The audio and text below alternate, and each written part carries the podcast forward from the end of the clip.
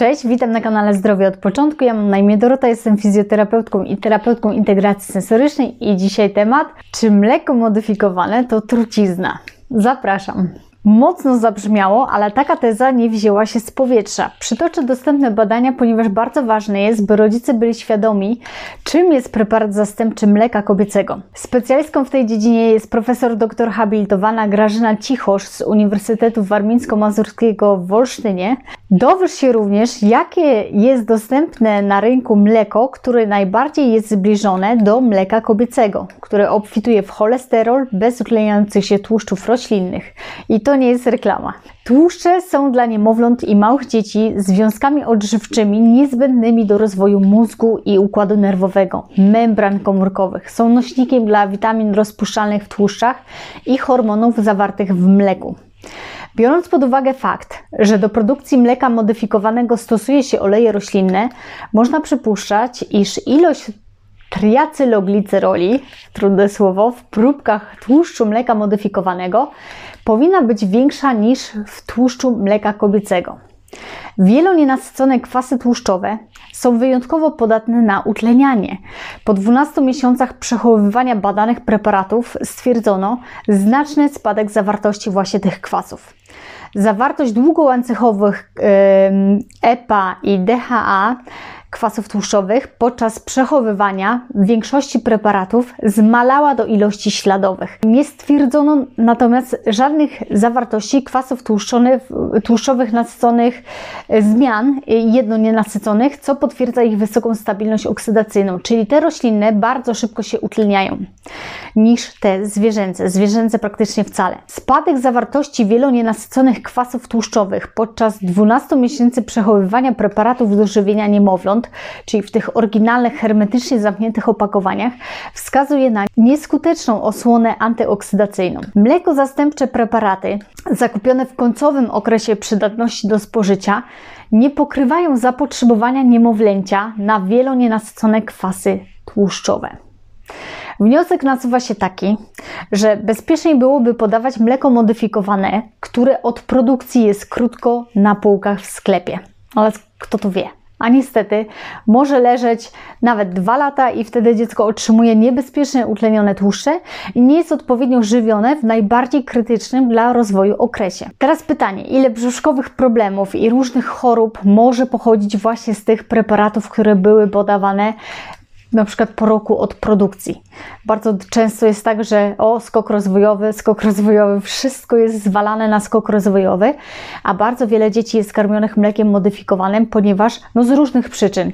Rozumiem, kiedy właśnie nie można, kiedy e, mama jest wycieńczona karmieniem piersią, naprawdę się tak zdarza i to są dramatyczne sytuacje, więc gorszy ten stres tym karmieniem niż to, że dziecko dostanie tą mieszankę, ale jednak musimy świadomie wybierać, jaką tą mieszankę dziecko powinno dostać. W związku z intensywnym rozwojem tkanek i narządów, karmienie małego dziecka wpływa na trwałą modyfikację procesów metabolicznych. Dlatego obecne w diecie najmłodszych fosfolipidy, cholesterol, nienasycone kwasy tłuszczowe N3 wspomagają rozwój mózgu, siatkówki oka oraz co bardzo ważne teraz, potencjał intelektualny dziecka również wpływają korzystnie na gospodarkę lipidową w wieku dorosłym i podatność właśnie dorosłego na różne schorzenia. Czyli to jest taki fundament naszego późniejszego zdrowia psychofizycznego. Większość dostępnych w ofercie handlowej preparatów w ogóle nie zawiera cholesterolu i fosfolipidów. Nieliczne zawierają je w ilościach śladowych. Długotrwałe niedobory cholesterolu, cholesterolu i fosfolipidów ograniczają proces formowania mózgu i układu nerwowego, który zaczyna się w życiu płodowym i trwa do 18 miesiąca życia, taki krytyczny rozwój. Później ta plastyczność mózgu trwa do końca naszego życia, jednak te pierwsze 18 miesięcy życia musi być cholesterol i fosfolipidy. Jako niezbędny do budowy i funkcjonowania cholesterol obecny jest w każdej komórce, a największą jego ilość zawiera mózg. Dlatego rozwój mózgu i siatkówki oka u płodu oraz noworodka wymaga dużych ilości cholesterolu. Jego niedobory hamują formowanie się synaps w neuronach, co ogranicza zdolność do nauki i zapamiętywania. Dzieci pozbawione we wczesnym dzieciństwie wystarczającej ilości cholesterolu mają upośledzone funkcjonowanie mózgu, słaby wzrok, a nawet skłonność do agresji. Niedobory cholesterolu i fosfolipidów zakłócają powstawanie otoczki mielinowej.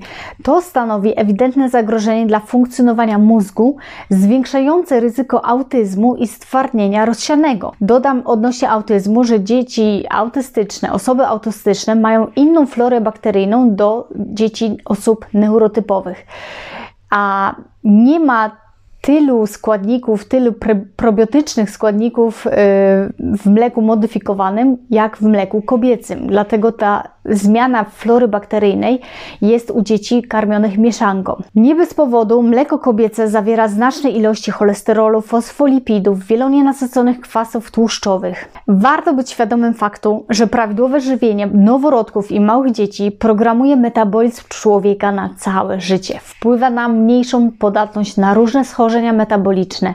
Jest inwestycją w zdrowie kolejnych pokoleń. No i teraz czas na mleko zastępcze, które polecam. Nic yy, które poleca, no ja też, bo już się zapoznałam z jego składem i mnie oczarowało.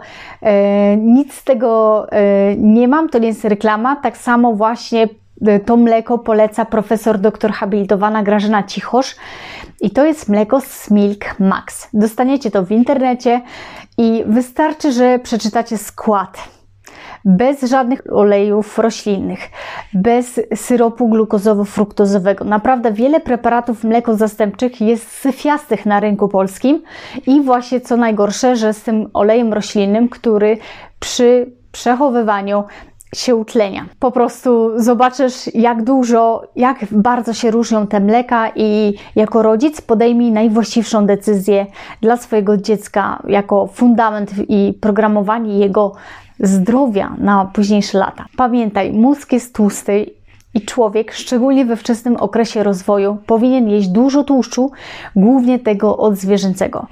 Polecam obejrzeć właśnie wywiad z profesor doktor habilitowaną Grażyną Cichosz na kanale YouTube Mateusza Ostręgi, gdzie dowiesz się dużo więcej. Zachęcam do tego, żeby być świadomym rodzicem, żeby czytać etykiety, żeby poznawać produkty, które dzieci jedzą, a jednak do pierwszego roku życia, jeśli dziecko nie jest karmione piersią, to to mleko modyfikowane warunkuje jego rozwój psychofizyczny. To by było na tyle. Dajcie znać w komentarzu, czy filmik był pomocny. Zachęcam jeszcze raz do obejrzenia tego wywiadu. Zalinkuję Wam w opisie filmu. Oprócz tego zapraszam do pobrania y, niezbędnika rozszerzania diety bezpłatnego. Też będziecie mieć link w opisie. Jeśli macie ochotę mi podziękować, to zapraszam do wspierania mojego kanału y, na Patronite gdzie plan jest taki, że chciałabym rozwijać ten kanał po prostu o lepszy program do montowania i tak dalej, ale również do wydania mojej książki, która się pisze długo, ale się pisze, więc taki jest plan właśnie z tego Patronite'a. Będę bardzo wdzięczna. Życzę wszystkiego dobrego. Dzięki. Cześć.